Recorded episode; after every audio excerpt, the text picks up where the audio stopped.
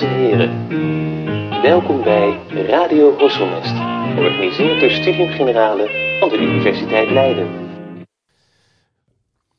Beste luisteraars, welkom bij een nieuwe aflevering van Radio Horselnest. Vandaag schrijft bij ons aan reisschrijver Alexander Reewijk. Alexander was een van onze eerste gasten. In aflevering 5 spraken met hem over natuurgeleerde Alfred Russel Wallace. Ditmaal schrijft hij aan voor een heel ander onderwerp. Je zou wel haast kunnen zeggen dat Alexander een moderne Pygmalion is, uit de verse van de Romeinse dichter Ovidius, die verliefd werd op een beeld. En niet zomaar een beeld, maar een massief brons met de beroemdste gedaante van de Hindoestaanse god Shiva, de Nataraja, die op een centrale plek pronkt in het Azië-paviljoen van het Rijksmuseum. Afgelopen maand verscheen zijn boek Oog in Oog met de Goden, een zoektocht naar Indiase bronzen en hun makers bij uitgeverij Querido. Met welhaast mateloze toewijding, nieuwsgierigheid en onderzoekslust bestudeert hij hierin de vele facetten van dit beeld. Met de missie het beeld zo dicht mogelijk te benaderen. Op zijn vele zoektochten naar de antwoorden over de herkomst, historie en betekenis spreekt hij met conservatoren, indologen, restaurateurs, specialisten, kunsthistorici, historici, beeldenmakers, tempeldanseressen, verkopers en mensen die zich hard maken voor de Indiase erfgoedzaak. Maar in Oog in Oog met de Goden is veel meer dan een biografie van een beeld.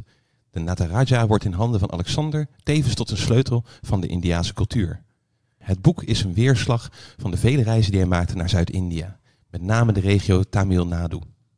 Met de pen leidt hij ons rond door tempels en musea, rijden we op twee of vier wielen door het landschap van Zuid-India en bezoeken we onder meer cashewplantages en religieuze festivals. Ook onderzoekt Alexander de geschiedenis van India, met name de Chola-periode waarin de beroemdste Indiase bronzen zijn vervaardigd. Daarbij doet hij ook archiefonderzoek naar oude reisbeschrijvingen, koloniale archeologie en kunst- en antiquiteitenhandel. Als rode draad door het boek loopt zijn hechte vriendschap met Fazant, een maker en verkoper van bronzen beelden en zijn familie. Via hem en tal van andere ontmoetingen maken we kennis met een land in verandering. Een diep religieus land, een land vol sociale, culturele en politieke spanningen. Een land vol oude gebruiken en tradities en tegelijkertijd vol ingrijpende veranderingen. Hij is net terug uit India en we zijn blij dat hij bij ons wil aanschrijven voor een gesprek over zijn nieuwe boek. Alexander, welkom. Dank je Norbert, wat een prachtige introductie heb je voorgelezen. Heel erg mooi, dankjewel. Ik wou dan ook, ja, je bent dus net terug uit India, Mhm. dus dan moet ik eigenlijk ook wel vragen, vind ik, van waarom was je in India? Ja, ik ben inderdaad net, ik ben afgelopen week 2 september teruggekomen. Vlak voor de geboorte van je nieuwe boek. Vlak, vlak voordat het boek eh, het levenslicht eh, heeft gezien. En de reden dat ik terug ben gegaan in dit geval was dus niet meer om onderzoek te doen eh, naar het boek, want het boek was dus klaar toen ik daar naartoe ging. Maar nou ja, misschien toch wel ook een soort, niet in de letterlijke zin, maar toch een soort van afsluiting, een soort afscheidsreis zou je kunnen zeggen. Ah, ja, ja, ja. ja. Want ehm, ik heb, eh, zoals je net ook zei, ik heb een vriendschap opgebouwd met Wazant en zijn familie. Een, een samengestelde familie van ongeveer 20, 25 leden, die allemaal bij elkaar op één stuk grond wonen. En daar heb ik de afgelopen zeven jaar, heb ik daar zo'n drie, drieënhalf jaar gewoond. In verschillende perioden om eigenlijk alle momenten van het jaar één keer daar geweest te zijn. Dus Ja. in de regenperiode, in de, in de droogte, eh, op het moment dat de grote festivals gevierd worden enzovoort. En ik moet zeggen dat het is ooit begonnen, deze, deze zoektocht eh, voor het boek. Eh, ik was echt op zoek naar een familie waar ik bij zou kunnen komen en die ik van binnenuit zou kunnen beschrijven. En ik raakte in contact met Wazant, inderdaad zoals je al zei, een verkoper en een maker van bronzen godenbeelden. eh, op basis van een hele oude traditie, maar nieuw gemaakt. En gaandeweg is die vriendschap verworden tot, nou ja, zoveel meer. Ik ben bijna opgenomen, eh, of niet eens bijna, ik ben opgenomen in de familie. Eh, ze hebben inmiddels een, een eigen etage voor mij gebouwd bovenop hun huis, eh, waar ik altijd in mag komen als ik er ben. Het is op een gegeven moment ook de hele tijd Uncle Alex, hè? Dat, ja, ja, nou, ja. eh, andersom, Alex Uncle. Oh, oh, Alex Uncle, Ja. excuus. Ja, ja. En, ehm, ehm, nee, dus, ehm, maar, maar met het afschrijven van het boek betekent dat natuurlijk onherroepelijk ook dat mijn relatie met de familie zal veranderen. Al is het alleen al dat ik er niet meer naartoe moet om onderzoek te kunnen doen. En natuurlijk betekent het ook, ik, ik heb me natuurlijk ook, nou ik voel me niet schuldig, want eh, het, is heel duidelijk met hen besproken, maar ik vertel heel veel over ze. En Ja, zij vertellen heel veel tegen mij en dat heb ik allemaal ook in het boek opgenomen. En dat zijn soms hele intieme eh, details. Dus ik wilde vooral ook heel erg laten merken met deze reis dat ik er nog steeds ben. Dat ik ook niet wegga nu het boek klaar is. Ja, ja, Eh, dat ik het enorm waardeer dat ze mij zo hebben toegelaten en dat ze mij zo hebben opgenomen. En het betekent ook voor mij toch dat ik voor mezelf ook op een hele actieve manier aan het zoeken ben van hoe, hoe ga ik dit vormgeven. En ik heb daar echt ook wel met veel eh, collega-schrijvers die over eh, families in den vreemde hebben geschreven, gesproken. Van hoe, hoe, doe je, hoe pak je dat nu aan op het moment dat zo'n project klaar is? En hoe, wil, hoe zorg je er toch voor dat je de relatie goed en vitaal en, en eh, evenwichtig houdt? Ja, en dat je ook, ja, ja, ik kan me heel goed voorstellen dat het toch ook een beetje een einde is van, je bent er ook heel lang.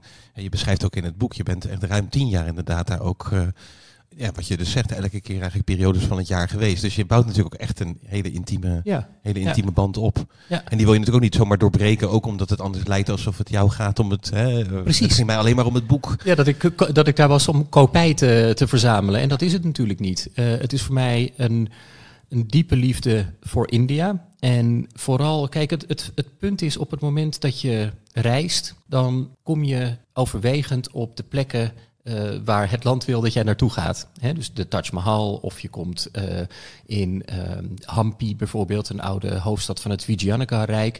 Maar je komt eigenlijk op toeristische gebieden. Zeker, Of in toeristische gebieden. En wat ik zelf heel erg graag wilde, is ik wilde het echte dagelijkse leven op het platteland in India ervaren. Ik wilde weten hoe het is op het moment dat samenlevingen op spanning kunnen komen te staan door droogte, door regen, door.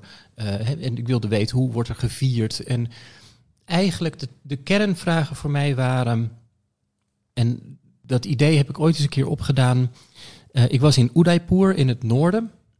En eh, in de staat Rajasthan, een woestijnstaat, droog en dergelijke, erg toeristisch.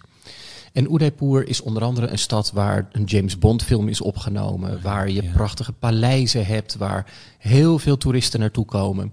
En waar dus heel veel geld is en een heel erge toeristenindustrie eh, opgezet. En ik ontmoette een Nederlandse antropologe die getrouwd was met een Indiër. En zij hadden een paardenfokkerij buiten de stad, 10 kilometer buiten de stad. En zij nodigde mij uit om een dag te komen paardrijden. Dus ik ben daar naartoe gegaan en ik zat daar op dat paard. Wat ik trouwens heel geestig vond. Er was steeds een brommertje met twee mannen van de fokkerij voor ons. Eh, dus ik vroeg op een gegeven moment, waarom zijn die eigenlijk steeds voor ons? Toen zei hij, ja, die gaan straks op de strategische kruispunten staan waar apen zitten. Want die gaan namelijk stenen en stokken gooien naar de paarden. Want ze slaan de paarden op hol en dat vinden de apen leuk. Maar dat terzijde. Maar ehm, eh, ik liep Ja. dus 10 kilometer buiten de stad. Het was op een gegeven moment, eh avond werd al donker. En toen zag je de lichtvlek van de grote stad Udaipur zag je tegen, eh, eh, tegen de hemel eh, oplichten. En ik liep in een dorp waar geen gaswaterlicht was, waar je echt heel duidelijk het gevoel had dat er nog oude tradities en oude ritmes van kracht waren. Ja. En tegelijkertijd keek ik in de verte naar een stad waar heel veel geld rondgepompt wordt, waar je hotels hebt voor 400 euro per nacht en, en dat soort zaken. En toen, daar kreeg ik een, een, een, een, eh, eh, een idee dat ik eigenlijk het leven op het platteland wilde beschrijven, eh, dat op dit moment heel snel verandert. Ja, dat Ehm, beschrijf je ook, ja. Maar je wilde eigenlijk ook, ja, eigenlijk off the beaten path. Niet, Precies. niet de standaard Ja. zeggen, Lonely Planet route door India, maar, maar juist... Ja, je merkt ook, tenminste, het is eigenlijk ook echt een, ik schrijf het ook, het is ook echt een rode draad door het, door het verhaal heen, die, eh, eh, de familie en het, en het wel Ja. en wee met die familie. Ja. En dan behoorlijk wat wel en wee. En dat ook wat je Zeker. beschrijft inderdaad, dat ook heel veel kommer en kwel eh, eh, eh, tussen zit. En er is een bijzondere band tussen deze familie van Zand Mhm. en, en het beeld wat jou ja, jaren geleden zo aangreep in het Mhm. Rijksmuseum. Kan je misschien eerst die band? Dat is misschien wel. Eh, Misschien moet ik eerst even vertellen iets Ja. over het beeld. Ja, ja, Ehm, oké, ja, ja, ja. Het beeld, een, eh, inderdaad precies wat jij zei, een dansende Shiva, Nataraja, koning van de dansers of koning van de dans, ehm, staat in het Rijksmuseum. Is ooit in 1935 gekocht door de Vereniging van Vrienden der Aziatische Kunst.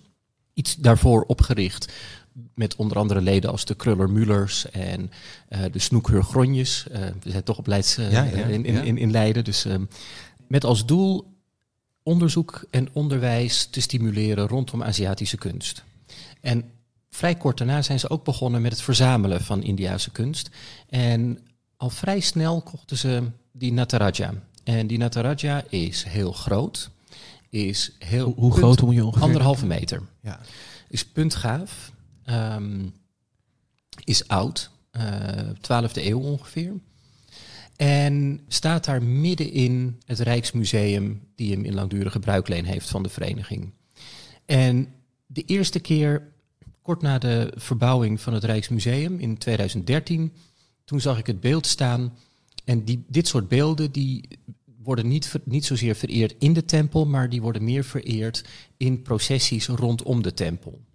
Eh, dus wat je ook heel vaak ziet bij dat soort beelden, heel vaak altijd, namelijk dat er ogen en ringen in zitten waar je stok doorheen kunt doen, zodat je ze op praalwagens kunt eh, bevestigen of dat je ze als een soort palankijn door de stad kunt sjouwen. Want dus de stenen beelden, dat zijn, de, dat zijn eigenlijk de daadwerkelijke tempelbeelden dan. Ja, steen of hout. En in ehm, Shiva-tempels zie je eigenlijk dat er altijd lingams worden vereerd. Dus vormeloze vallesvormen eh, die in het heilige der heiligen staan.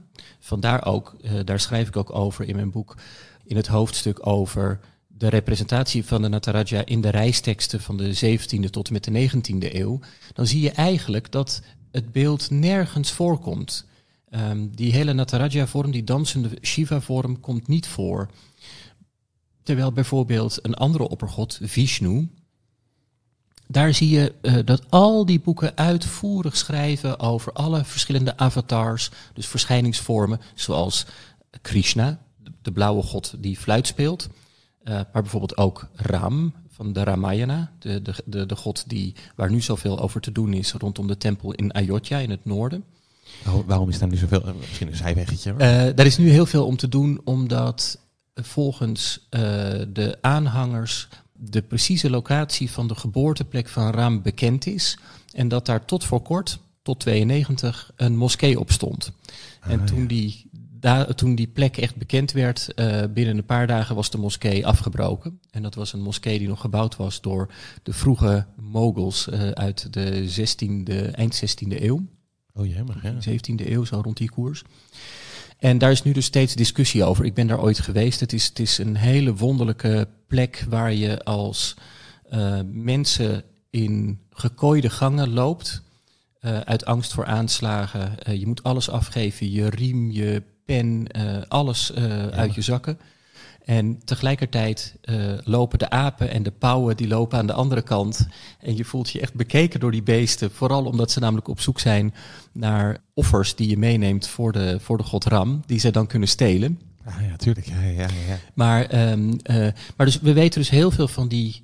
Eh, van bijvoorbeeld de oppergod Vishnu. Eh, en de mooiste gravures, kopergravures, zijn ervan gemaakt over de verschillende verschijningsvormen. Waarvan Shiva weten we relatief weinig. En ik denk, althans in die boeken. Ja. En Ja. ik denk dus dat het vooral te maken heeft dat de beelden, die processiebeelden, zoals die dus in het Rijksmuseum staat, ehm, dat die dus vooral in aparte kamers, in depositoria eh, bewaard werden. Eh, en daar dus eigenlijk maar twee of drie keer per jaar uitkwamen op het moment dat er een processie eh, werd gehouden. En dan werden de beelden ritueel gereinigd, helemaal aangekleed, behangen met juwelen en bloemen en in de mooiste zijde kleding gestoken. Dus ze konden het waarschijnlijk ook, ook al zou- zouden ze hebben gezien, konden ze het niet Precies. zien waarschijnlijk. Precies. En ik heb natuurlijk heel veel van dat soort processies gezien tijdens al die periodes dat ik in India was. En inderdaad, als je zo'n processiewagen door de straat ziet rijden, het enige wat je ziet is een klein glimmend gezicht in een zee van bloemen en kleuren en juwelen. Dus je, je ziet ook relatief gezien weinig van het beeld zelf. Ja. ja, het is ook heel mooi hoe je dan beschrijft en dat dan iemand ook tegen jou zegt, maar dat is eigenlijk de beleving van het beeld. Juist die aangeklede, totaal versierde. Terwijl jij inderdaad, juist, jij hebt natuurlijk het beeld leren kennen als ja, daar eigenlijk heel naakt Ja. staand in die, Ja. in die vitrine. En, en, en wat, want het is een, het is een heel populair, dus sinds het lezen van jouw boek zie ik in elke yoga studio, Ja. eh coffeeshop en zo, zie ik een hoop deze, beeld, deze beelden eens terugkomen. Eh, kan, ja, kan je, kan je iets, iets besch- beschrijven van die gedaante? Wat is die gedaante? Wat, wat zegt dat, die gedaante van Shiva? Nou, je, je hebt, als je eh, kijkt naar het Hindoeïsme, heb je die, de, de klassieke drie-eenheid. Dat is Brahma, de creator, eh, Vishnu, de behouder, en Shiva, eh, de destructor, de, de vernietiger. En je zou kunnen zeggen dat in de gedaante van Shiva als Nataraja, dat die drie eenheden samenkomen. Dus de, het, het uh, ontstaan, het behouden en het vernietigen. Die komen allemaal samen in dat ene beeld. En daarmee is dus ook tegelijkertijd een van de meest krachtige uh, goden in het Hindoe-pantheon. En dus natuurlijk ook een soort van knipoog als het ware dat de tempel in Chidambaram, waar volgens de overlevering uh, Nataraja zijn kosmische dans heeft uitgevoerd, dat die tempel ook langer open is dan alle andere tempels in India, zodat de goden na sluitingstijd ook nog naar deze tempel kunnen komen. Ja, want dat beschrijf je ook inderdaad. Hè? Dat inderdaad we, we, kennen dan misschien wat meer ook het uh, toch wat, wat theoretische verhaal, of laten we zeggen gewoon de, de, de, de klassieke pantheon mm -hmm. van, -hmm. van de Hindoestaanse religie. Mm -hmm. Maar dan beschrijf je inderdaad, maar in de praktijk zie je ten eerste dat die Shiva toch eigenlijk ook wel een hele, ja, echt een hele belangrijke rol op zich neemt. Mm -hmm. En tegelijkertijd zeg je ook van ook allemaal lokale kleinere. Hebt dan eigenlijk een beetje de nationale goden en dan ja. heb je ook nog eens een keer dat de familiegod ja, ja, en de lokale goden heel belangrijk Zeker. zijn. Wat je bijvoorbeeld, uh, wij kennen eigenlijk allemaal de klassieke uh, drie-eenheid Brahma, Vishnu, Shiva. Maar bijvoorbeeld Anna Slaska, de conservator van het Zuid-Indiaanse of uh, ja, Zuid-Azië gedeelte van het Rijksmuseum, zij vertelde mij ook, ik denk eigenlijk ook liever in de drie-eenheid Vishnu, Shiva, Shakti. Uh, want, uh, en Shakti dan als vrouwelijk, het, het, het, het go vrouwelijk-goddelijke. Ja. want ze zegt, er is eigenlijk bijna geen cultus rondom Brahma. Er zijn bijna geen Brahma-tempels. Terwijl er juist rondom Vishnu, Shiva en Shakti hele belangrijke cultussen zijn. En hele, heel veel tempels ook in het land. En in, vooral in Zuid-India. Maar inderdaad, je hebt gelijk dat bijvoorbeeld in de dorpen uh, je veel meer lokale goden hebt. Dus bijvoorbeeld een god als Mariaman is de godin voor de boeren, dus voor regen, maar bijvoorbeeld ook tegen pokken en tegen andere ziekten. En bijvoorbeeld een god als Ayana Rappan is een beschermer van dorpen. Dus heel vaak als je een dorp inkomt rijden in Tamil Nadu in het zuiden, dan zie je aan het begin van het dorp zie je een tempel met uh, een god met zijn twee vrouwen, Ayanarappan en Pushpa en Pushpala. Die zitten dan naast elkaar met z'n drieën. Uh, en er staan altijd twee witte paarden voor en vaak ook twee witte olifanten. En het verhaal gaat dat in de nacht, als het dorp beschermd moet worden, dat um, Ayanarappan met zijn witte paarden rondom het dorp cirkelt en het op die manier beschermt. Uh, dus inderdaad, en dat is wat je dus ook ziet. Um, ieder gezin heeft een puja-kast, een, een, kast waarin lampjes, kamfer wordt gebrand, waar um, uh, bloemen en bananen worden geofferd en dergelijke. En daar staan de familiegoden. En dat zijn bijna altijd uh, lokale goden. En zelden, uh, althans in ieder geval in de regio waar ik veel ben geweest, zelden de beroemde goden als Shiva, Nataraja enzovoort. Ja. En maar dan dat veel kleiner. Ja, ja, Veel kleiner, ja. En dan, en die, en die, dus dan zeg je inderdaad bij dit Chidambaran, mm -hmm. daar is die kosmische dans. Kan je iets vertellen over die, ja, die Hindoestaanse epos? Waarom die kosmische dans? Wat, wat is, waar, en waarom die gedaante misschien? Nou, het, het verhaal gaat dat Shiva als um, goddelijke uh, bedelaar in een bos kwam. En daar sprak met um, wijzen en hun vrouwen. En de wijzen die waren daar heel ascetisch bezig. En um, zij herkende Shiva niet. En op een gegeven moment was Shiva daar zo uh, geïrriteerd over dat hij besloot om ze uit te dagen. Dus hij als goddelijke bedelaar, als schone verleider zal ik maar zeggen, um, is de vrouwen gaan verleiden. En Vishnu, die zich vervolgens heeft getransformeerd tot Mohini, tot een vrouwelijke uh, God, is de uh, wijze gaan verleiden.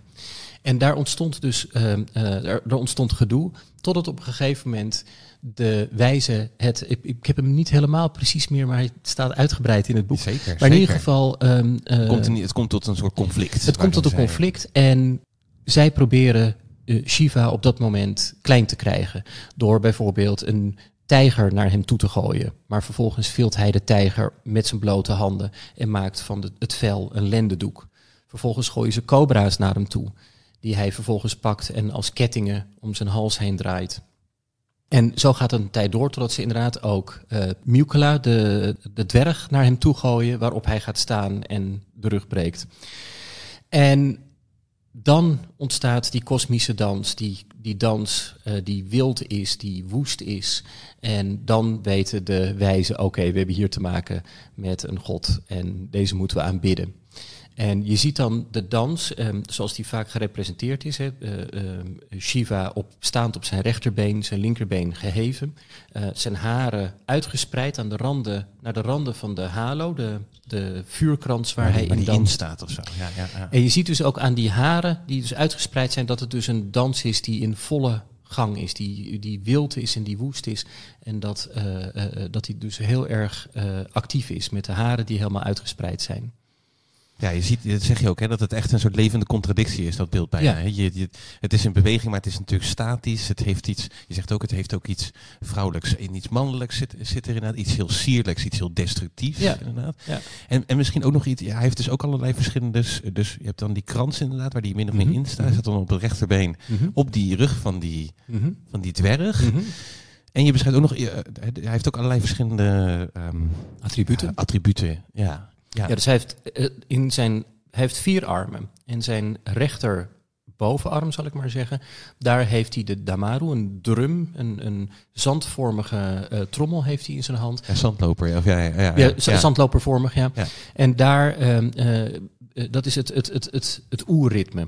dus het, het, het ritme van creatie. En in zijn linkerhand heeft hij op zijn handpalm en in wat oudere beelden vaak op een schoteltje dat hij in zijn hand houdt, is een vlam. Um, de vlam voor destructie en voor purificatie.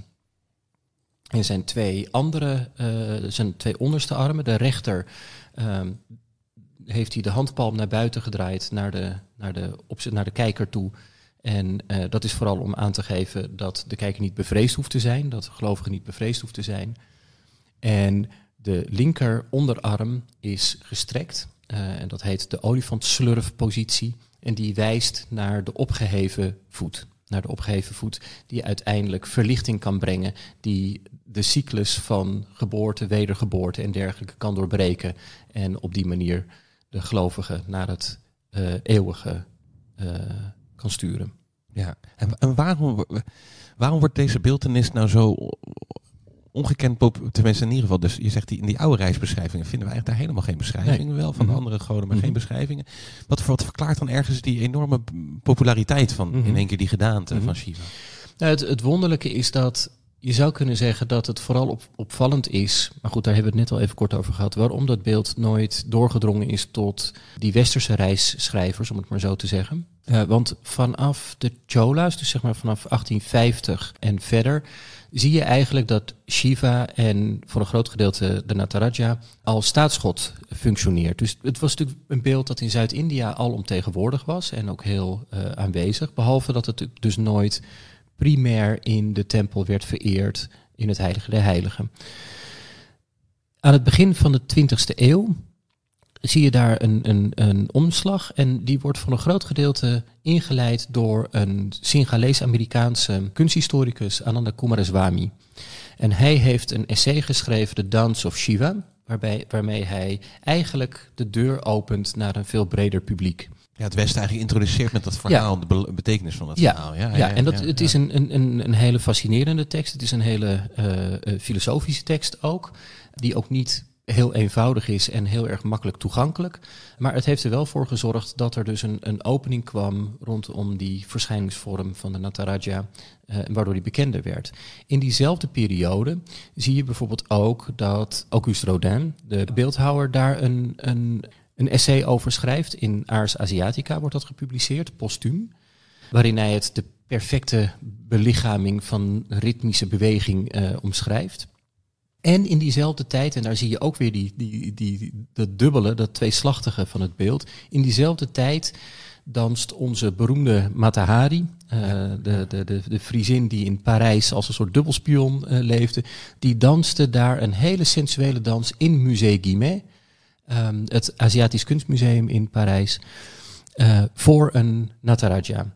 En zo zie je eigenlijk in één keer dat op veel verschillende plekken dat beeld onder de aandacht eh, wordt gebracht. Ja, ja. En in diezelfde tijd zie je ook dat bijvoorbeeld eh, kunsthandelaren als City Lu, een Chinese handelaar die vanaf het begin, zeg maar vanaf 1900, in Parijs woont en daar gaandeweg eh, een imperium opbouwt als grootste handelaar in Aziatica ooit, tot op de dag van vandaag. Uh, je ziet in één keer dat hij dus ook die beelden begint te importeren vanuit Zuid-India. En ze gaat verhandelen. En dan zie je eigenlijk dat alle grote musea in Frankrijk en in Europa en de Verenigde Staten op zoek zijn naar dit soort beelden. Ja, ja, ja, ja, je krijgt inderdaad, ja, tenminste, het is echt in, in, inderdaad in heel veel Azië tentoonstellingsruimtes Ja, is dit eigenlijk ook een, eh, eh, een vaste prik. Nog, en, en je, had, je zei al iets een beetje over, over de ouderdom inderdaad en die, en die, en die Chola-periode. Hoe hebben ze bijvoorbeeld kunnen vaststellen dat eh, de, de ouderdom, maar ook dat het, hè, je zegt ook het gaat om een massief bronzen beeld. Hoe stellen ze dat vast? Hoe, hoe weten ze dat? Jij kan natuurlijk gewoon op, optillen en dan is het heel zwaar. Nee, voor, voor een deel. Ehm, ehm, wat ze, eh, dat vind ik echt heel erg mooi hoe het Rijksmuseum daarmee eh, mee om is gegaan de afgelopen jaren. Ze hebben heel veel ehm, energie gestoken in het onderzoek naar de samenstelling van het beeld. Het lastige is dat je. ehm, je kunt heel moeilijk precies vaststellen hoe oud het beeld is en, en dat soort zaken. Ehm, Dat schrijf je ook, hè? Dat brons laat zich eigenlijk niet goed dateren. Nee, Dat, precies. eh, ja, ja. Ja. Je kan niet, eh, of niet, in ieder geval niet via een meetapparaat of wat ook of Nee. zo. Je moet Nee. echt op basis van de kunststijlen. Ja, precies. kijken, ja, eigenlijk. precies. Dus je krijgt een soort samengestelde ehm, eh, soort circumstantial evidence. Je moet heel veel eh, eh, bronnen verzamelen en dan kun je een inschatting maken van wanneer het beeld ongeveer eh, gemaakt moet zijn. Maar bijvoorbeeld het Rijksmuseum heeft op een gegeven moment het beeld eh, naar Rotterdam vervoerd. Het kwam goed uit, want het beeld was geloof ik uitgeleend en kwam in een krat terug. En toen hebben ze het op een oplegger, een grote vrachtwagen, hebben ze het geladen. En zijn ze naar de Rotterdamse haven gereden, waar ze de krachtigste röntgenapparaten hebben. En daar hebben ze het beeld doorlicht. Wat natuurlijk toch licht voyeuristisch is als je die beelden ziet. Ik vind dat toch altijd... ehm, En ook gewoon door die, je schrijft het ook, gewoon door die Dwars er doorheen. heen? Ja, is dwars dat er ze doorheen. moesten uitpakken of zo. nee, precies. Nee, de Dat dwars doorheen. Dus je ziet ook de hele vrachtwagen, zie je ook nog. is natuurlijk voor smokkelwaar natuurlijk. Ja, precies, ja. ja, ja, logisch. En, ja. ehm, maar daar, eh, eh, wat ze daar in ieder geval eh, op, eh, uit op hebben kunnen maken, is dat het een massief gegoten bronzen beeld is. Ze gebruikten de, de chola's of de, de, de, de beeldenmakers ehm, gebruikten de verloren wasmethode. Dus je maakt een wasmodel van het object dat je wil hebben. Daar maak je een mal omheen. Je laat de was eruit lopen door verwarmen. En vervolgens schiet je er brons in. En, en, en daar in die provincie beschrijf je ook hè, dat het ook precies het goede zand is om dat Ja. ook te doen, om ook die mal te maken. Precies, toch? Het is precies. een heel fijn soort zand wat daar, wat daar, ook, wat daar waar- waarvoor dat werd gebruikt. Als je het voelt, is bijna fluweelachtig zand. En daar kun je perfecte mallen van maken, waardoor je bijna alle ornamenten en details al op, eh, op het wasmodel aan kunt brengen. Dus dat je het bijna niet meer hoeft na te bewerken met de bijtel en de hamer. Maar dat hebben ze dus in ieder geval eh, gedaan. Ze hebben dus het, het beeld eh, doorlicht. Daarvoor hebben ze al op zaal, dus in het eh, museum zelf, met een mobiel röntgenapparaat eh, verschillende eh, opnamen gemaakt. Waarbij bijvoorbeeld zichtbaar was dat er iets aan de hand was met eh, de hand van het beeld, dat waarschijnlijk later erop gezet is, eh, omdat misschien bijvoorbeeld het afgebroken is of niet goed gegoten is of iets dergelijks. Ja, ze komt inderdaad dat zien aan de metaalsamenstelling of zo. Precies. ze dat Precies, en je, je ja, ziet heel- bijna, soms heb je wel eens, ik heb ooit een keer eh, mijn arm gebroken met een soort haarscheurtje. En dan zie je op zo'n röntgenfoto een heel dun lijntje over je pols lopen. En zo zag je dat eigenlijk ook bij, eh, bij de Nataraja op die röntgenopname. En zo hebben ze geprobeerd, de, het restauratielaboratorium en het onderzoekslaboratorium, om stap voor stap een beetje verder te komen. Dus minuscule monsters genomen, zodat ze konden bepalen wat de samenstelling was van het zijn bijna koperen beelden. Ehm, er zit heel weinig, eh, heel weinig andere metalen zitten erbij. Eh, in tegenstelling tot nu. Tegenwoordig is het iets meer. Ja, je hebt dat zo'n tin koper samenstelling die Ja. brons. Ja, ja, Ja. ja. En je zei ook dat ze af en toe gewoon ook zilver of goud of wat ook. Ja, dat, dat ja. is de zogeheten Panchaloa. ehm eh, eh, pancha is vijf en Loa is eh, eh, metalen. Dus een vijf, vijf metalen legering, zeg maar. Dat is vaak juist om bijvoorbeeld eh, ceremonieel een klein beetje zilver en een klein beetje goud erin te doen. Maar dat is heel moeilijk terug te halen, omdat Tuurlijk, de, ja.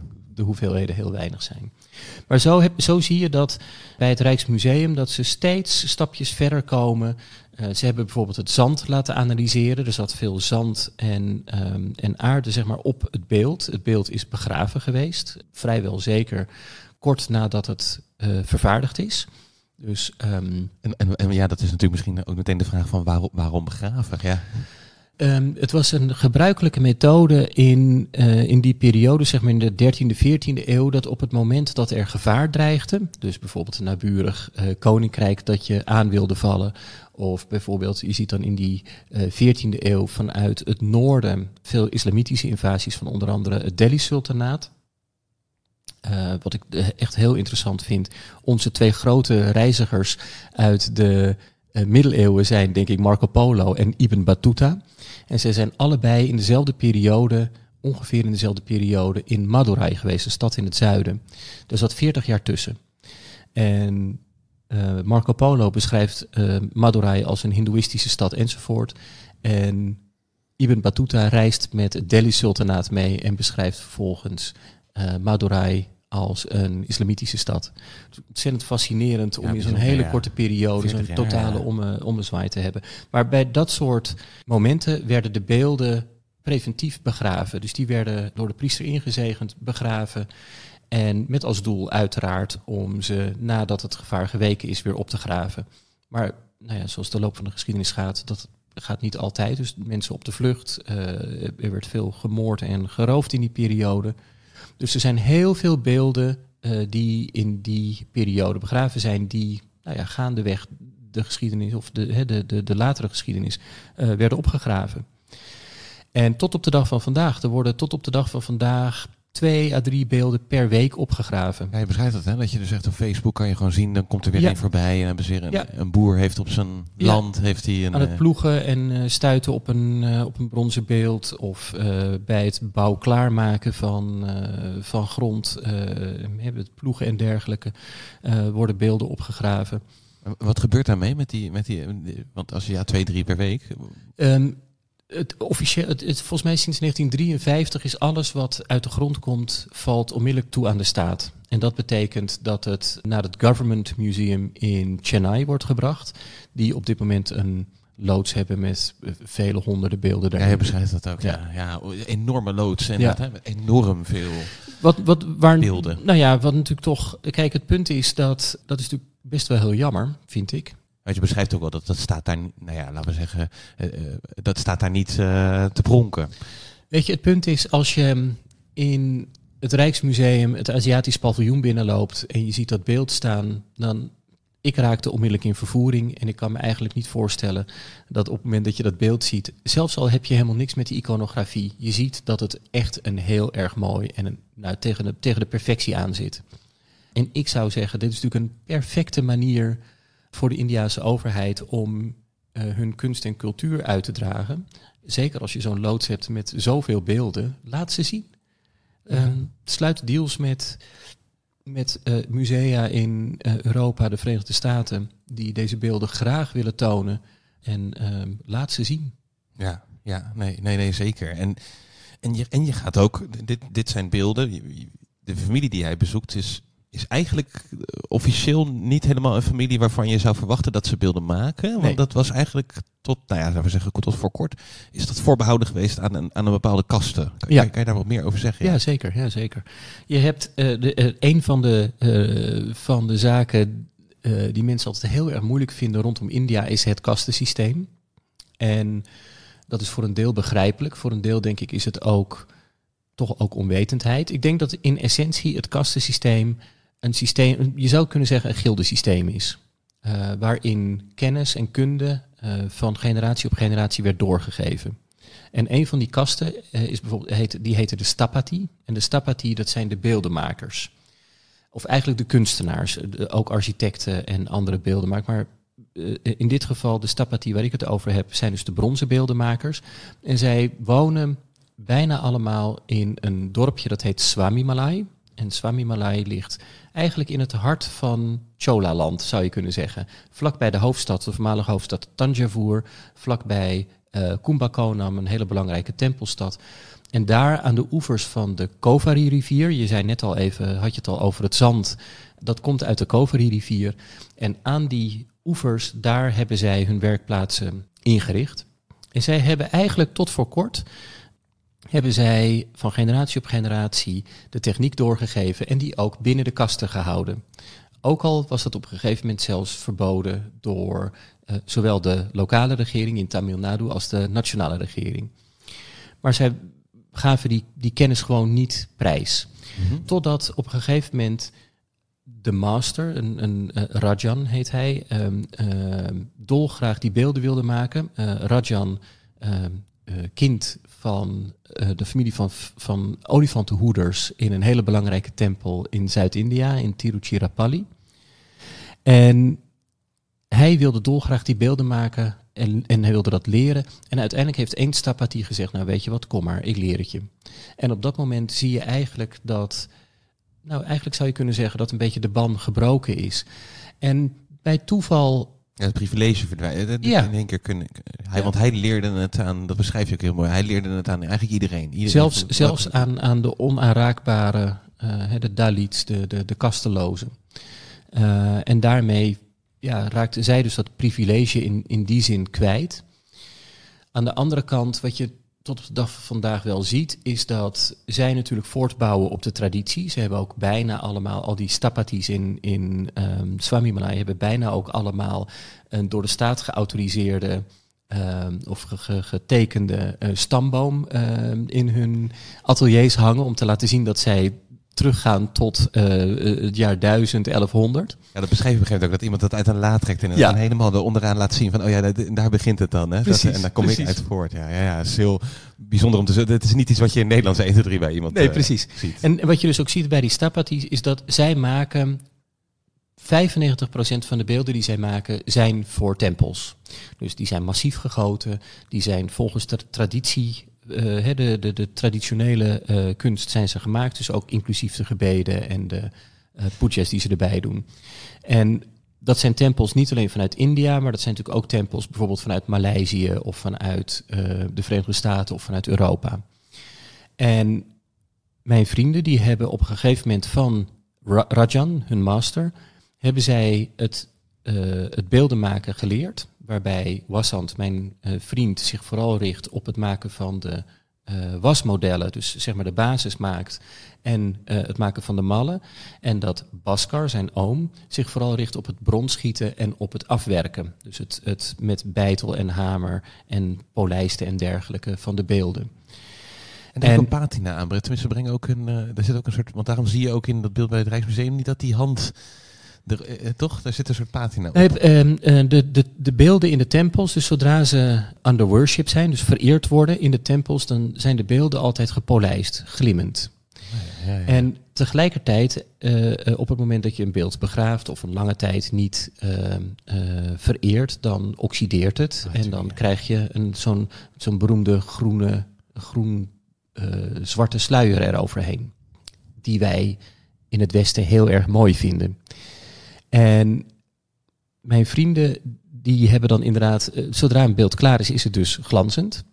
Eh, maar omdat ze weten dat westerse eh, toeristen dat mooi vinden, doen ze daar een, een chemische eh, goedje overheen, zodat je die groene sluier eroverheen krijgt. dat het oxideert. Ja. Oh, dat ja, het oxideert. En het leuke is dus ook dat Indiase toeristen, de meerderheid, ehm, eh, gewoon de beelden glanzend wil hebben. Terwijl de westerse toeristen ze juist ehm, geoxideerd wil hebben. Omdat het namelijk refereert aan oudheid en aan authenticiteit en dergelijke. Grappig dat Ja. je die smaakverschillen of zo krijgt. Maar mijn vrienden, zij maken dus bijna niet voor tempels. Zij maken dus eigenlijk alleen voor de particuliere markt. En de particuliere markt is dus voor het overgrote gedeelte binnen India. Ja. Dus En mensen dat zijn holle beelden. Dat zijn, dat zijn holle eh, beelden, maar dat zijn, en dat zijn, eh, dat zijn dus beelden die in die zin minder strak volgens het protocol gemaakt zijn, maar ze zijn weergaloos mooi.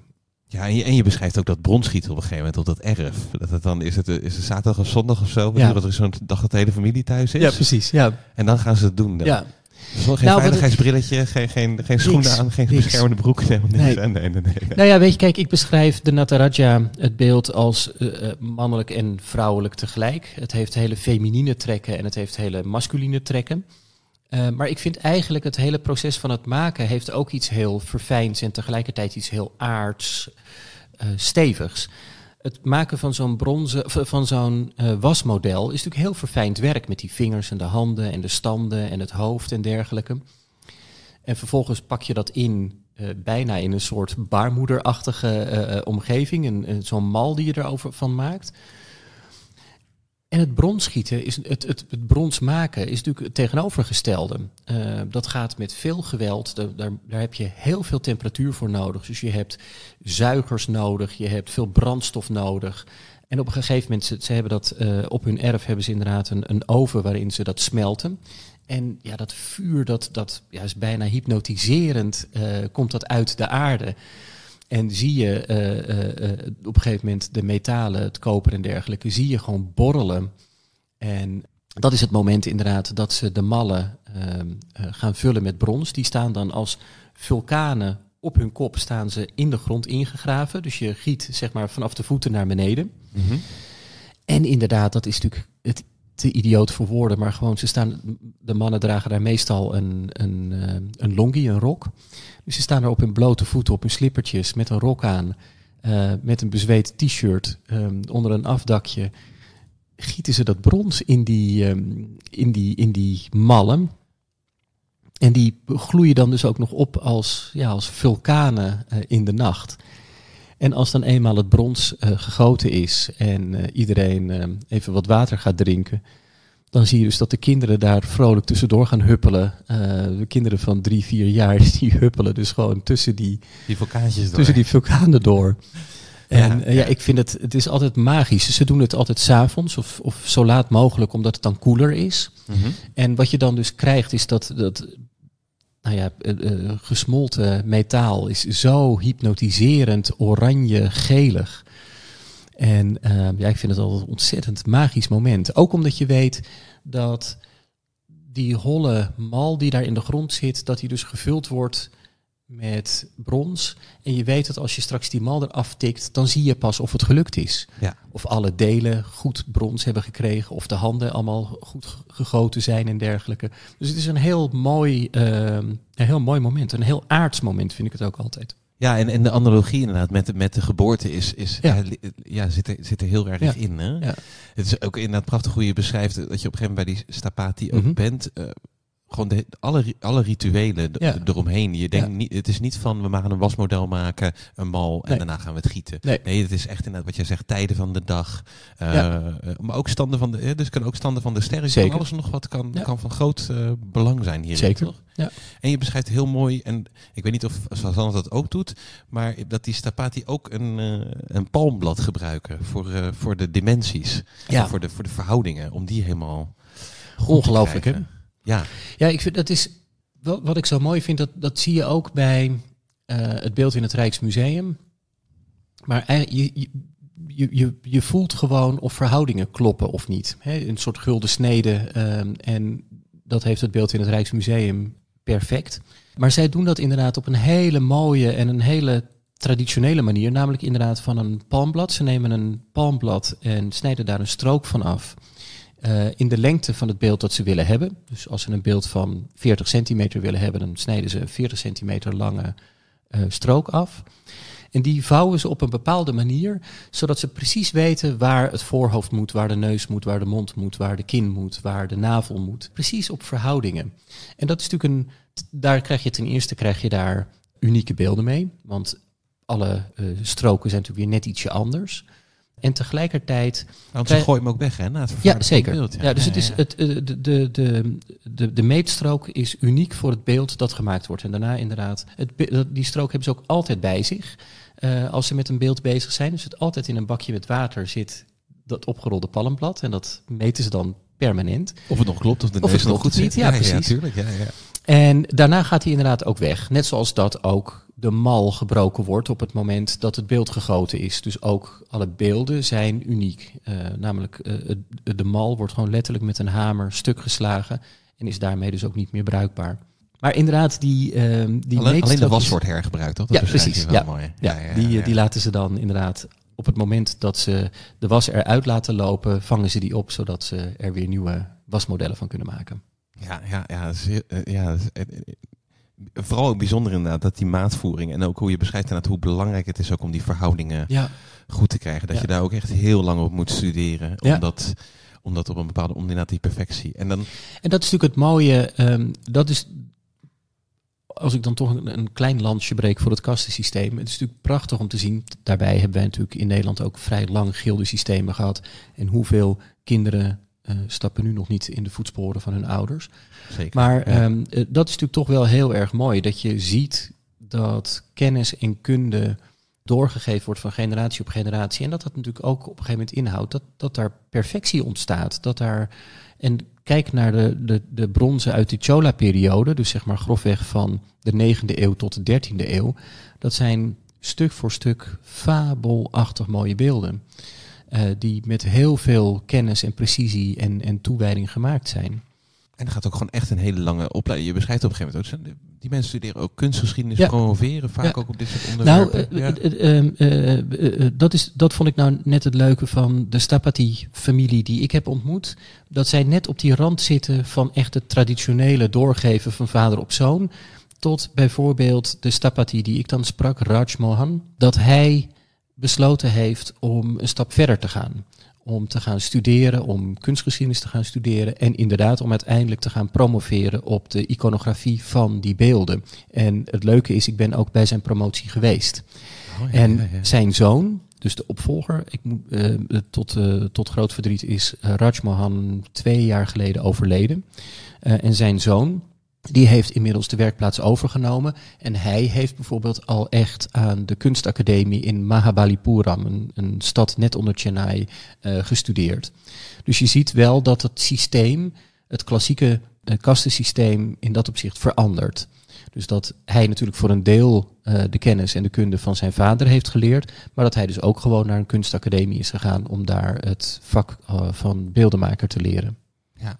ja, dat zie je sowieso in, in veel van je ontmoetingen. Hoe, hoezeer dat land in, in veranderingen is. Ja. Hoezeer en de Ja. traditie. Net, Als je erover nadenkt, het is echt, ik vind het echt krankzinnig wat er gebeurt op dit moment in India. Eh, we hebben afgelopen, eh, afgelopen maand allemaal meegekregen dat India een eh, Marsmissie eh, sorry, een maanmissie heeft gedaan. En als eerste eh, op de Zuidpool van de maan is geland.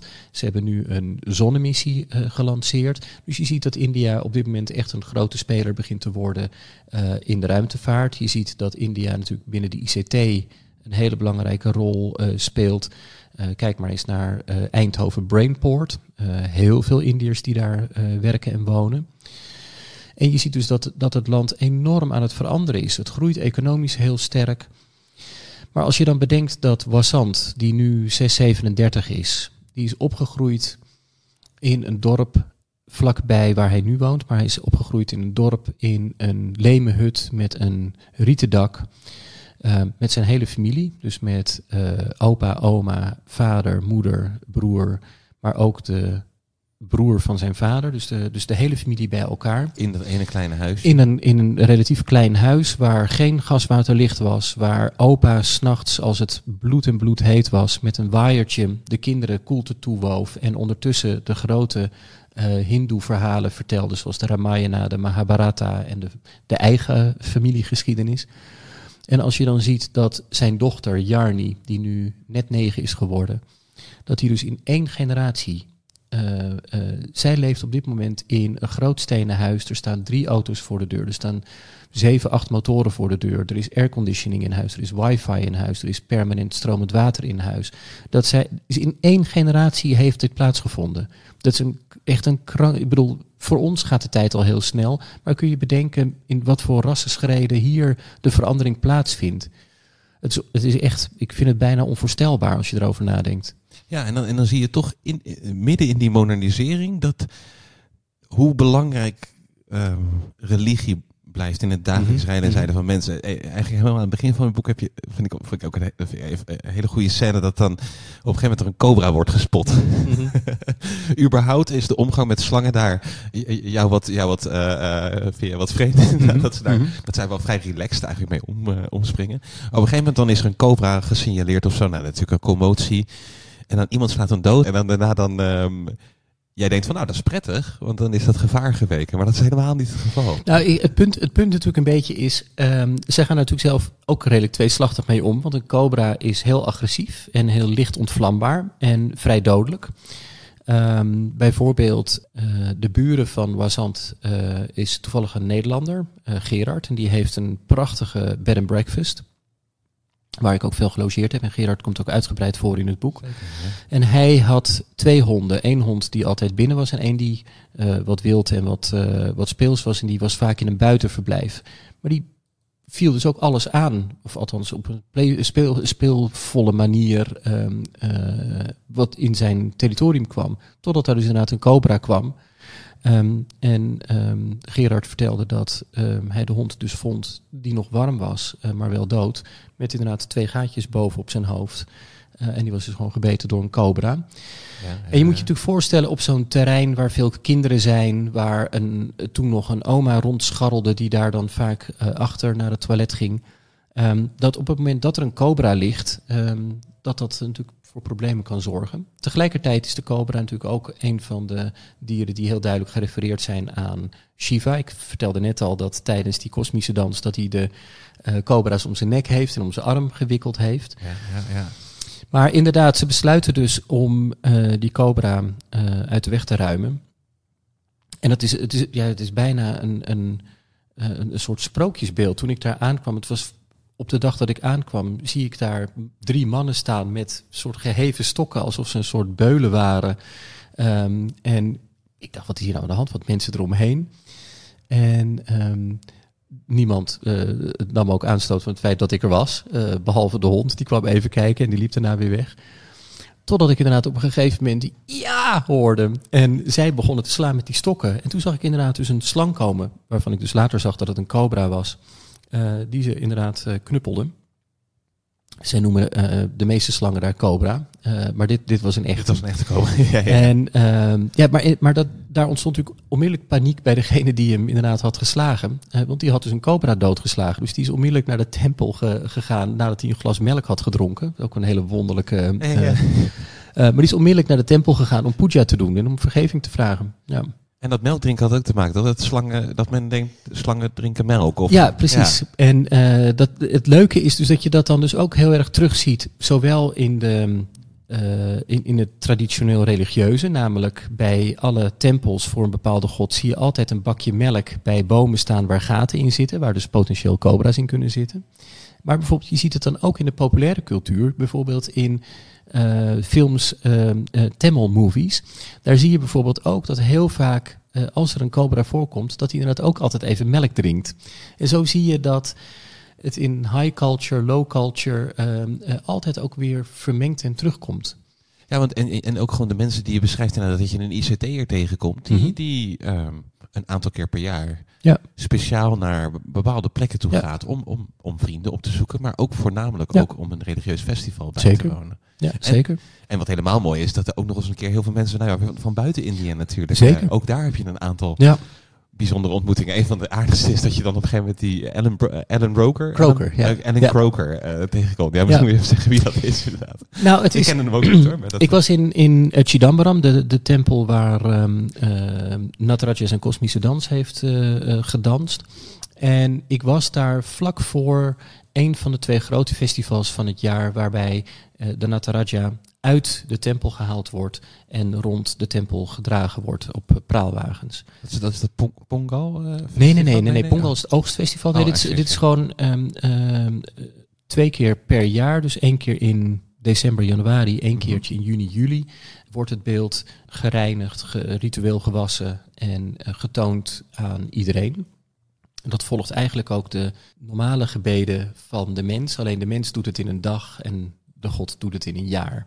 En vandaar dus aan het begin en halverwege het jaar wordt hij rondgereden.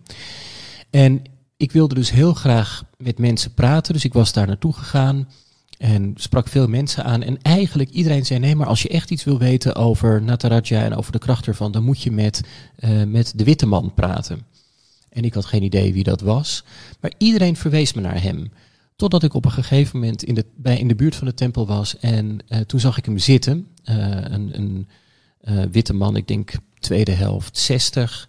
Uh, helemaal in het wit gekleed met klassieke dhoti en, en, en, en lendendoek en dergelijke. En toen sprak ik hem aan en toen raakte aan de praat. En hij vertelde dat hij de erfgoedarchitect was van het Sydney Opera House. Wat natuurlijk een hele prestigieuze baan was.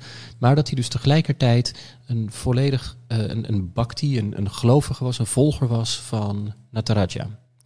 En dat hij hier dus zoveel mogelijk kwam. En het, het werd een heel intens gesprek. Hij vroeg namelijk aan mij toen ik uh, hem aansprak. Zegt, en ben je al binnengehengeld?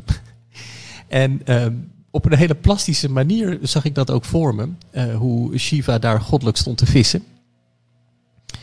Maar hij vertelde daar zo gepassioneerd over. En ook met zoveel toewijding. Uh, dat hij inmiddels echt al, al vele tientallen jaren daar kwam en, en eigenlijk geen enkele keer oversloeg.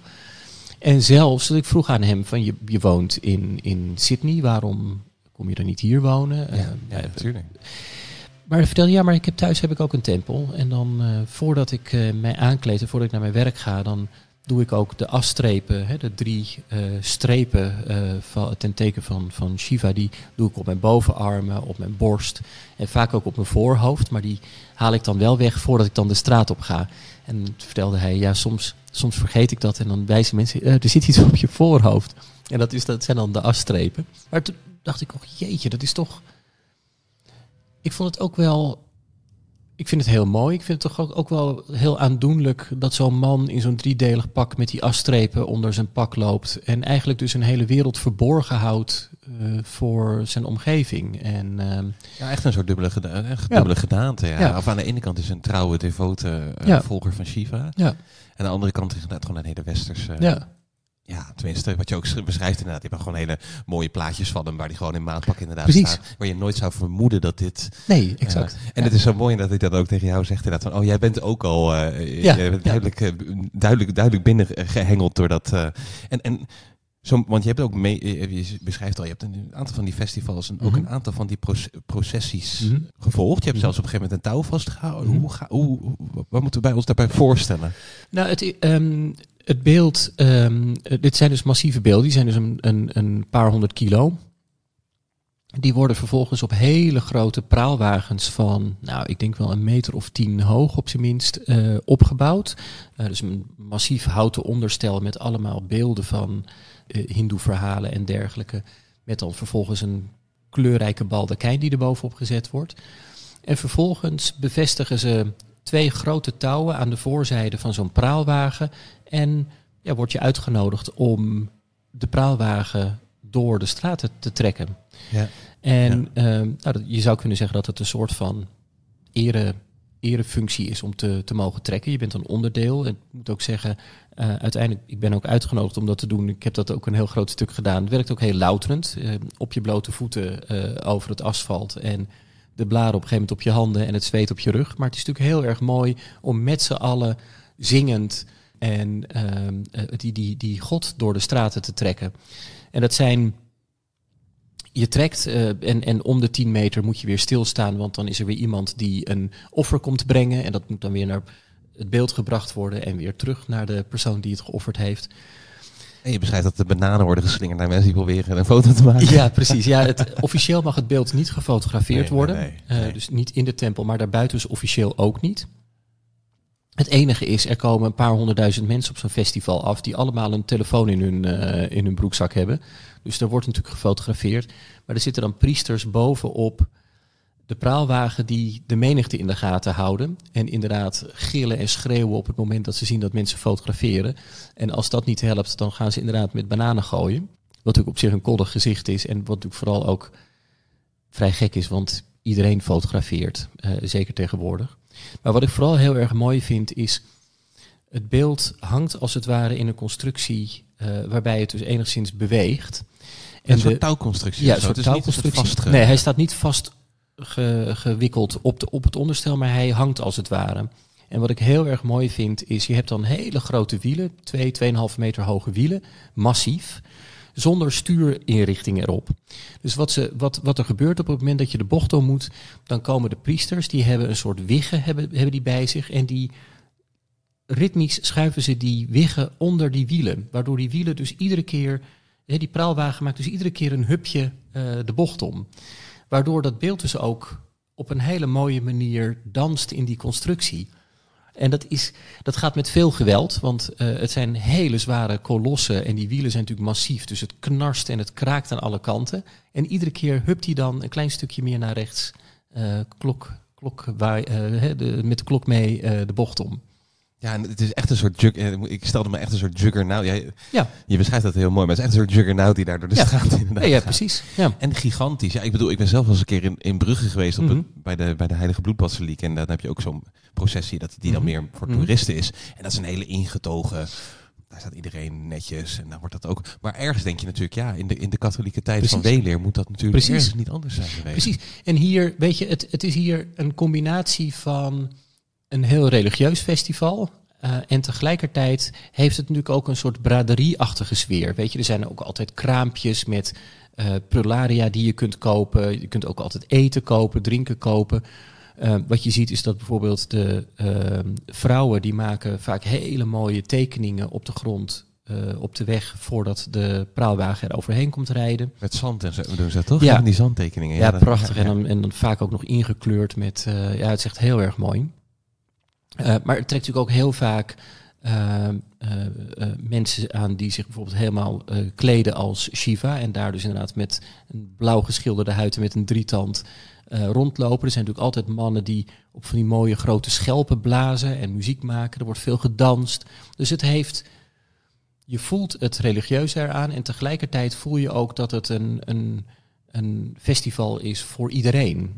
Iedereen wordt uitgenodigd, iedereen komt ook. Eh, en er heerst dus ook altijd een hele eh, opgetogen sfeer. Ja, ja. En dan heb je, een, eh, tenminste, dan heb je die inderdaad die hele grote stoet die, die, en die, dat enorme van, van zo'n festival. Maar dan heb je eigenlijk weer ook tegelijkertijd een, dat je tegelijkertijd beschrijft in dat festival hoe er ook hele, ja, eigenlijk meer intieme momenten zijn. Waarin, het, waarin je in de tempel bent en waarin de beelden ja, religieus worden Ja. gewassen. Ja. of religieus worden gereinigd. Ja, dus je, hebt eh, het onderdeel ehm, waarbij ehm, het beeld inderdaad helemaal rond de tempel gereden wordt. En vervolgens wordt het beeld, de Nataraja en zijn vrouw, die worden naar de zaal van duizend, 900, ja, duizend pilaren ge- gebracht. Het zijn er 999 en als hij daar dan op zijn ene been staat, dan worden het er duizend. Ah ja, sorry. En vervolgens wordt hij dus vanaf een uur of twee s'nachts gedurende een aantal uur samen met zijn vrouw overgoten met bijvoorbeeld honing, met rozenwater, met geelwortelwater, met ehm sandelhoutpasta en dergelijke. Het is prachtig om daar zo'n hele nacht bij te zitten. eh, in het donkerte, in zo'n tempel. De stenen eh, voelen nog, die gloeien nog van de hitte van, van de dag, de zon die erop geschenen heeft. En je zit daar met duizenden mensen en je kijkt daar naar een heel intiem ritueel waar die beelden eh, onder het reciteren van Veda's, die hele oude hindoeïstische teksten, worden, ritueel worden gewassen. Totdat inderdaad de onderkant van de nacht eh, op begint te lichten. En zo rond een uur of zes, half zeven eh, sluit het af. En ik weet nog, ik was de eerste keer was ik daar eh, met mijn toenmalige vriendin. En wij keken van een afstandje keken we ernaar. En toen zei ze, het lijkt wel alsof we in een ets van Marius Bauer staan. En dat was het. Het, het, het had iets heel intiems en tegelijkertijd iets heel iets waarvan je denkt, ja, dat heb ik al zo vaak op die manier gezien. En ehm, ja, dat was echt ontzettend mooi. Ja. Want wie- is die bou- bouwer? Dat moeten we misschien wel even Oh, Marius. Bauer was een, een echt eigenlijk een klassieke Orientalistische kunstenaar, waarvan eh, de Universiteit Leiden een hele mooie collectie in bezit heeft. En hij maakte, ik vind vooral zijn etsen heel erg mooi. Hij heeft eh, twee reizen naar India gemaakt, waarbij hij ehm, het leven eh, in India heeft vastgelegd, eh, in etsvorm vooral, vind ik. En enerzijds zijn het hele orientalistische beelden, want de meeste mannen hebben tulbanden op en allemaal van dat soort dingen. En tegelijkertijd zie je dat hij de ziel van het land heel goed heeft gevat. Je ziet gewoon dat hij eh, goed, het goed gezien heeft. Je ziet dat hij goed naar het land heeft gekeken. Het grappige, ik, ik heb veel van zijn, uh, van zijn uh, etsen over India, die vind ik heel erg mooi. Tegelijkertijd, ik was ooit eens een keer, ik, ik, wil, je hebt um, uh, Somerset Maugham, die heeft een keer een boek geschreven, The Moon and Sixpence, over Paul Gauguin. En ik was eigenlijk altijd op zoek naar een figuur à la Paul Gauguin, om daar een mooi boek over te maken. En ik wilde dat heel graag doen over Marius Bauer. Te, maar ik denk eigenlijk dat het een beetje een saaie figuur was. Totdat een vriendin van mij, die had uh, via Delver, de, de, uh, het archief uh, voor de kranten, had ze gevonden dat op een gegeven moment Marius Bauer in Bussum in zijn atelier een olifant had. En dat hij daar eens per dag altijd een rondje door Bussum opreed. Behalve dat op een bepaalde dag lukte dat niet. Want de olifant was namelijk ziek geworden. Hij had de olifant gekregen van een Maharaja in India en was toen naar Nederland gekomen. Uh, had hem daar in zijn atelier en de olifant was verkouden geworden. En zij stuurde dat helemaal vol trots. En toen dacht ik, ah, dat is leuk. En toen vroeg ik, wanneer is het geschreven, dit artikel? En dat was zo 1 april. Um, dus hij werd ook, ook een beetje een onderdeel van de spot kennelijk. Um, en echt tot leven komt Marius Bauer niet, maar zijn etsen des te meer. Ja, en, en dus inderdaad, dus die, die, dat religieuze moment eigenlijk daar, dat leek dus heel erg alsof je inderdaad eens in één keer in zo'n, ja. midden in zo'n schilderij, ja. Ja. Uh, midden in zo'n schilderij stapte. Ja. Um, nou, dat kun je natuurlijk wel eens hebben, dat je soms, uh, net wat jij net zegt uh, over die processie in Brugge, die al dan niet voor de, voor de toeristen is, maar bijvoorbeeld ook de Samana Santa in bijvoorbeeld Malaga. Op het moment dat je er bent, weet je dat je er nu bent en tegelijkertijd weet je dat je onderdeel bent van een eeuwenoude traditie die eigenlijk in al die jaren of in al die eeuwen eigenlijk niet is veranderd. En dat vind ik toch altijd wel heel bijzonder, zeker bij dit soort hele oude religies die nog vitaal zijn, dat je echt onderdeel wordt van een hele, hele lange geschiedenis. En dat vind ik eigenlijk ook wel het mooie bijvoorbeeld in die hindoe-tempels, die soms al inderdaad vanuit het jaar 1000 of vanuit 1100 zijn en tegelijkertijd nog functioneren, nog uh, gerenoveerd worden, bijgebouwd worden, er worden delen afgebroken. Um, het is een levend iets. En ik omschreef het op een gegeven moment als, weet je, als ik naar mezelf kijk in de spiegel, dan zie ik een 48-jarige man. En tegelijkertijd is alles wat ik zie, is geen 48 jaar oud. Uh, want cellen uh, vernieuwen zich enzovoort. Uh, en ik hoop dat ze dat ook nog veel blijven doen. Um, maar en zo kijk ik eigenlijk ook een klein beetje naar zo'n Indiaanse tempel. Dat is ook een levend organisme waar een, um, een ritme in zit. En waar ook een permanente, uh, waar permanent aan gewerkt wordt. Dus bijvoorbeeld een hele grote tempel in Madurai. Daar heb ik nu de afgelopen jaren gezien um, dat bijvoorbeeld alle pilaren vervangen zijn. Dus dat zijn pilaren die dus honderden jaren oud waren. Die hebben ze vervangen voor nieuwe volledig gekarfde uh, uh, uh, pilaren. de, de hele tempel of de hele tempelvijveromgang hebben ze helemaal vernieuwd en dergelijke. Als erfgoedliefhebber lopen waarschijnlijk de rillingen over het lijf. Aan de andere kant, het is een levend organisme. Het is ja, hun. Dat is het vooral, ja. En dat vind ik eigenlijk dus heel erg mooi. Want zodra je het eigenlijk gaat behandelen als, laten we zeggen, een museaal object. Um, dan, is, dan heeft het ook een doodsheid aan. Ja, precies. Precies. En, probeert eigenlijk te houden in wat het was. Ja, precies. En, en ja, weet je, ja. dat, uh, um, um, ik vind de Nataraja in het Rijksmuseum fantastisch. Ik vind de Nataraja's in de musea in Tanjavur en in Chennai prachtig. En overal waar ik ze zie. En tegelijkertijd staan ze daar in schijnwerpers in. Uh, zit er een, een, een suppose naast of uh, en staat er een tekstbordje bij met de geschiedenis. Maar het mooiste is natuurlijk toch als je ze in een tempel ziet staan, omwikkeld met zijden doeken en in, in verering. Ja, want dat is ook het wat je ook probeert ook en wat ook heel veel mensen aan jou heel duidelijk proberen te maken. Zolang het in verering is, hebben we het eigenlijk ook niet over een kunstobject. Nee, Heb, dan nee. hebben we het gewoon over de godheid. Dan is het een god. En ja. um, um, dat is inderdaad wat, wat op een gegeven moment de conservator volgens mij in het Chennai Museum tegen mij zegt. Is vanuit het Westen kijken jullie ongetwijfeld naar inderdaad een object uh, dat mooi is of uh, dat interessant is. Maar voor ons wij vinden het ook mooi, maar het is voor ons ook de God. Ehm, dus er zit natuurlijk een, een hele duidelijke uh, superieure laag overheen, namelijk dat het een God is. Ja. En, en dat als het geen God meer is, dat wij ook niet helemaal goed niet helemaal goed. Hoe kan het nou in één keer zo zijn betekenis verliezen? Ja. Of Bijna, bijna niet. Ik zeg niet dat ze het als een wegwerpobject of zo dan behandelen, maar eh, ik vind dat, vond dat toch ook wel wonderlijk om te lezen. Oh, een beeld raakt beschadigd. Dat kan een honderd jaar oud beeld mhm, zijn. Mhm, en dat mhm. wordt dan toch een soort. Ja, dat wordt toch gediscarded. Dat wordt toch. Uh, uh, daar komt iets nieuws voor in de plaats. Ja, maar goed, ik denk dat je op die manier ook, ehm, wat ik net vertelde over het renoveren van tempels, dat heeft een, een vergelijkbare, ja, dat is vergelijkbaar. Het, het is heel levend, het is heel erg van nu. En het gaat, het gaat dus niet om het beeld. En misschien is, misschien is dat ook wel een heel erg westers concept. Dat we uh, het, het oude willen behouden en, uh, en bijna, ver, bijna vereren. Ja, want je mag het, en dat vind ik ook zoiets, hè, dat dan Fazant tegen jou zegt, je moet het even aanraken. Ja, ja. En dat jij dat een soort grappend een beetje tegen de conservator zegt. En dat hij jou eigenlijk meteen met... Ja, wat gebeurt hier? Voordat ze dan met grote ogen jou aankijkt van, wat stel je voor? Ja.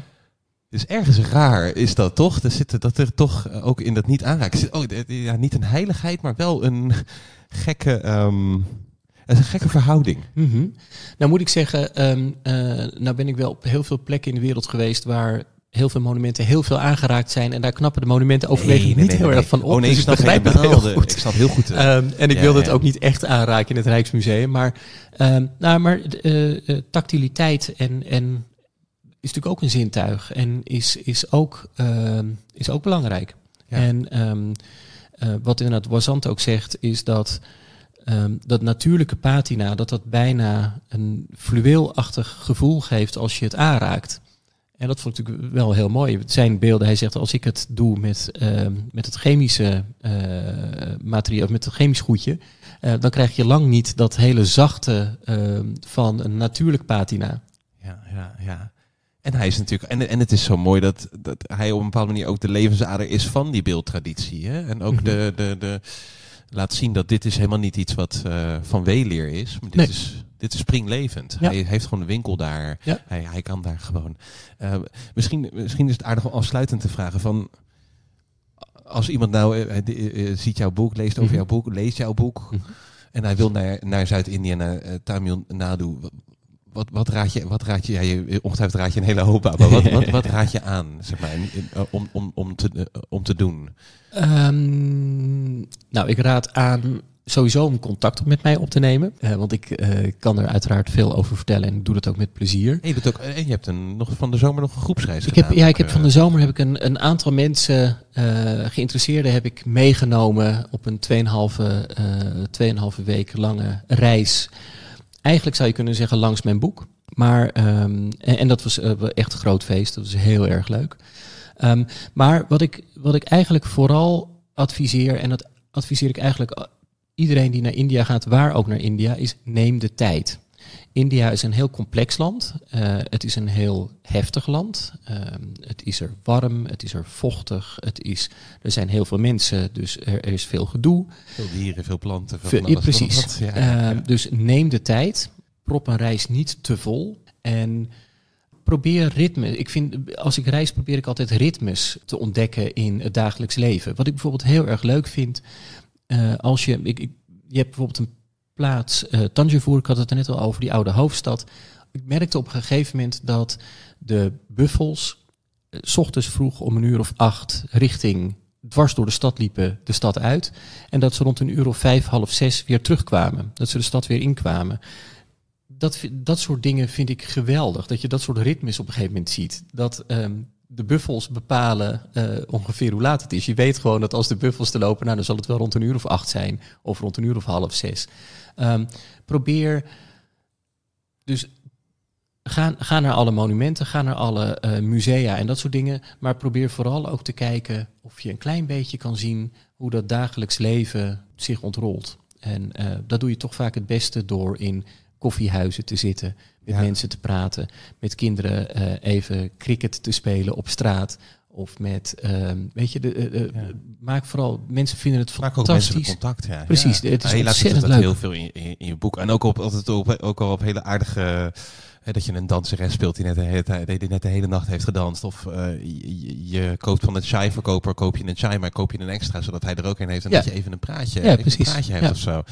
Ja, ik vind dat hele aardige manieren, om, omdat, omdat eigenlijk via die mensen gaat India zoveel veel meer open dan nou, ja, via, via de boeken, via de, de, Nee, de, kijk, de weet je- stevaste toeristische locaties. Een monument kan overal staan. Ehm, en ehm, een samenleving niet. De samenleving, dat is natuurlijk uiteindelijk, eh, althans in ieder geval waarvoor ik reis, om ehm, nou ja, misschien mezelf iets beter te leren kennen eh, door me te spiegelen aan anderen en te kijken hoe anderen eh, in het leven staan. Weet je, ik, een van de belangrijke lijnen, denk ik, in het boek is ehm, toch mijn fascinatie voor die samengestelde gezinnen en de, de, de intimiteit en de warmte die dat met zich meebrengt. Eh, en zeker als je kijkt hoe wij in het Westen vooral gericht zijn op privacy en op eh, het individu. En dat staat ongeveer haaks op hoe mijn vrienden in India leven. Eh, Ja. Dat is natuurlijk heel erg gericht op het collectief en daar telt het individu eigenlijk minder mee. En ik merkte gaandeweg dat Wasant natuurlijk gefascineerd raakte door privacy en door het individu. En ik precies het tegenovergestelde, dat ik eh, gefascineerd raakte door het collectief en de intimiteit van de familie. En totdat eh, zelfs met als een soort hoogtepunt dat ik bij het scheren ben, inderdaad een bepaald ritueel dat voor je derde levensjaar eh, uitgevoerd moet worden, dat ik daar kijk hoe ehm, eh, een van de kinderen geschoren wordt en zie dat er gewoon vijf generaties naar dat meisje kijken. En dan realiseer ik me dat al die vijf generaties op exact dezelfde tempel, op exact hetzelfde levensmoment eh, dit ritueel hebben ondergaan. En ik kijk daarnaar en ik denk dan, zal ik ook? Zal ik me ook hier nu laten scheren, ook om onderdeel te worden van hun eh, gemeenschap, eh, om te laten zien dat het mij ook menens is, dat ik, Ja, dat ik ja. echt me heel erg verwant voel aan ze. Tegelijkertijd dacht ik, voelde ik me, voelde het ook een beetje belachelijk om die gedachte te hebben eh, als westeling die inmiddels natuurlijk in de veertig was en, en, enzovoort. En ik vertelde dat aan Wasant en die keek echt zoiets van, "Wat ben je helemaal mal geworden? Eh, weet je, eh, mijn dochter laat ik niet hier haar haar afscheren. Die gaat gewoon naar de kapper. En toen zei ik tegen hem, ik zeg maar, waarom? Ja, maar je weet nooit wat voor, wat voor hoofdziekte de man of de vrouw voor je heeft gehad eh, die geschoren wordt. Zeg maar, ze krijgen toch gewoon allemaal een schoon mesje. Je, je ziet toch dat ze het mesje erin, hè, en een schoon mes erin doen en zo. Maar hij wilde er niet aan. En dat is natuurlijk voor een groot gedeelte, heeft dat niks te maken met hoofdziektes of wat dan ook. Dat heeft te maken met dat hij eigenlijk los wil van, eh, van het systeem. Van het, Ja. in die zin een beetje het dwingende systeem van zo'n extended family. Terwijl, Ja. ik, terwijl Ja. ik daar dus natuurlijk met een soort, misschien geromantiseerd, maar natuurlijk toch met een soort weemoed naar kijk. Ja, ja, dat is ook... Onderdeel zijn. Nou, ik vind dat ergens ook mooi. Dat, dat, dat- je laat dat eigenlijk ook zo. Hè? Met al zijn contradicties. Mhm. De, de rol van bepaalde familieleden die heel veel respect afdwingen. Maar tegelijkertijd ook dingen hebben gedaan die nou ja, niet door de beugel kunnen. Eh, inderdaad, het zeuren over de familiebetrekkingen. Ja. Het, het constante ruzie over de familiebezittingen. Het gekke is, alles draait om veiligheid in zo'n familie. Eh, je bent als het ware een blok eh, naar de rest van de wereld. en tegelijkertijd zie je natuurlijk toch dat op het moment dat iemand, eh, de een een ander pootje kan lichten binnen de familie, het niet, dat hij het niet zal laten. En niet allemaal hoor, maar één iemand in dit geval. En dat je daarmee natuurlijk acuut het hele systeem op het spel zet. Kijk alleen, we, bedoel, we zijn al een tijd bezig, maar kijk eh, naar bijvoorbeeld het hele idee van uithuwelijken. Daar kun je van alles over vinden.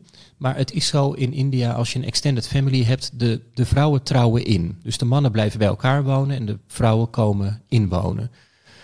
Ik kan me voorstellen dat je denkt, eh, we moeten goed weten wie er binnenkomt. Want je vormt een onderdeel van een systeem. Ehm, eh, dus ik kan me heel goed voorstellen dat je als familie, in dit geval dan als familie oudste, kijkt naar een vrouw die ook in het systeem past. Dus iemand, en dan krijg je dus inderdaad iemand die in dezelfde kasten eh, zit. Want dan weet je in ieder geval dat hij een vergelijkbare normen- en waardesysteem heeft, dat hij een vergelijkbare opvoeding heeft gehad. Ja, je doet het met heel veel respect. En niet, niet, niet dat je niet ook kritisch bent in je vragen eh, Mhm. daar af en toe Mhm. over. Maar ik vind wel dat je met heel veel respect niet meteen hè, zegt van... oh, wat is dit alien of vreemd Ja. voor ons? Dat kan ik eigenlijk helemaal niet bevatten. Maar dat je eigenlijk ook laat zien van... nee, er zijn ook wel echt En, uh, omdat je dus bijvoorbeeld die matrimonials bekijkt. En zeg maar ook inderdaad met die mensen spreekt van Mhm. waarom is dat dan belangrijk? Mhm. Waarom is dat dan Mhm. belangrijk dat het uit de eigen kasten komt? En inderdaad dat dat familiaire zoveel belangrijker is. Dat wij misschien wel heel erg in het Westen juist weer doorslaan naar de kant van partnerkeuze. Ja. Zonder eigenlijk dat de hele familie erbij komt kijken. Het is echt voor het individu- wat jij zegt, dat we veel meer voor het individuele gaan. Maar dat je ook in India natuurlijk ook daar die veranderingen weer ziet. Van ook daar komt ook liefdeshuwelijken weer steeds meer voor. Sterker nog, in die familie van Fazant is nou, de helft is, hè, of in ieder geval een heel deel is toch ook familie of eh, eh, liefdeshuwelijken. En, eh, Eentje. twee, sorry, twee. sorry, Ja, twee. Ja. Maar in ieder geval wel een, een, een aantal. Maar ook dat daar ook negatieve kanten aan Nou zitten. ja, wat je natuurlijk ehm, ehm, eh, ten eerste denk ik, als je naar de geschiedenis in Europa kijkt, zie je eigenlijk dat uithuwelijking in eh, eh, wel, wel, weliswaar niet zo genoemd, maar natuurlijk tot voor kort in Nederland ook gewoon gebeurde. En ehm, dat ik denk dat natuurlijk zijn we volledig vrij in onze partnerkeuze, maar je ziet natuurlijk toch dat uiteindelijk je meestal trouwt met iemand uit een vergelijkbare laag van de bevolking. Ehm, dus uiteindelijk zijn we denk ik veel minder vrij daarin dan we denken, of dan we misschien Ja. wel hopen. Eh, maar inderdaad, maar wat je dus ziet inderdaad bij voorbeeld bij die uithuwelijking, of bij, de, bij, dat, bij dat liefdeshuwelijk van eh, een van de leden, eh, een wat oudere vrouw al, die getrouwd is met een man uit dezelfde kast, uit hetzelfde dorp, maar niet gearrangeerd. Die man kreeg wat eh, gezondheidsproblemen en die werd ook wat minder gezellig in het huwelijk. En de dochter, of die, die vrouw, die beklaagde zich daarover binnen de familie. En dan is de familie wel snoeihard. Die zegt ja, is toch jouw keuze? Jij wilde hem toch? Ja, die nu niet bij ons aankomen kloppen. Dit hadden wij natuurlijk al lang, al lang voorzien.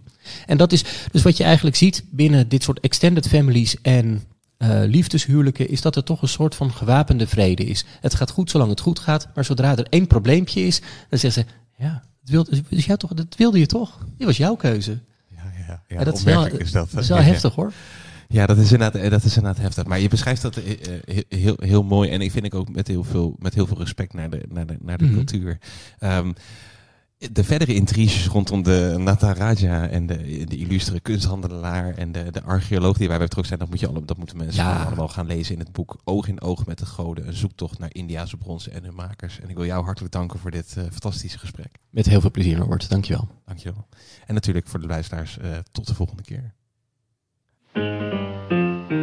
Dit was weer een aflevering van Radio Horselnest. Dank u voor het luisteren.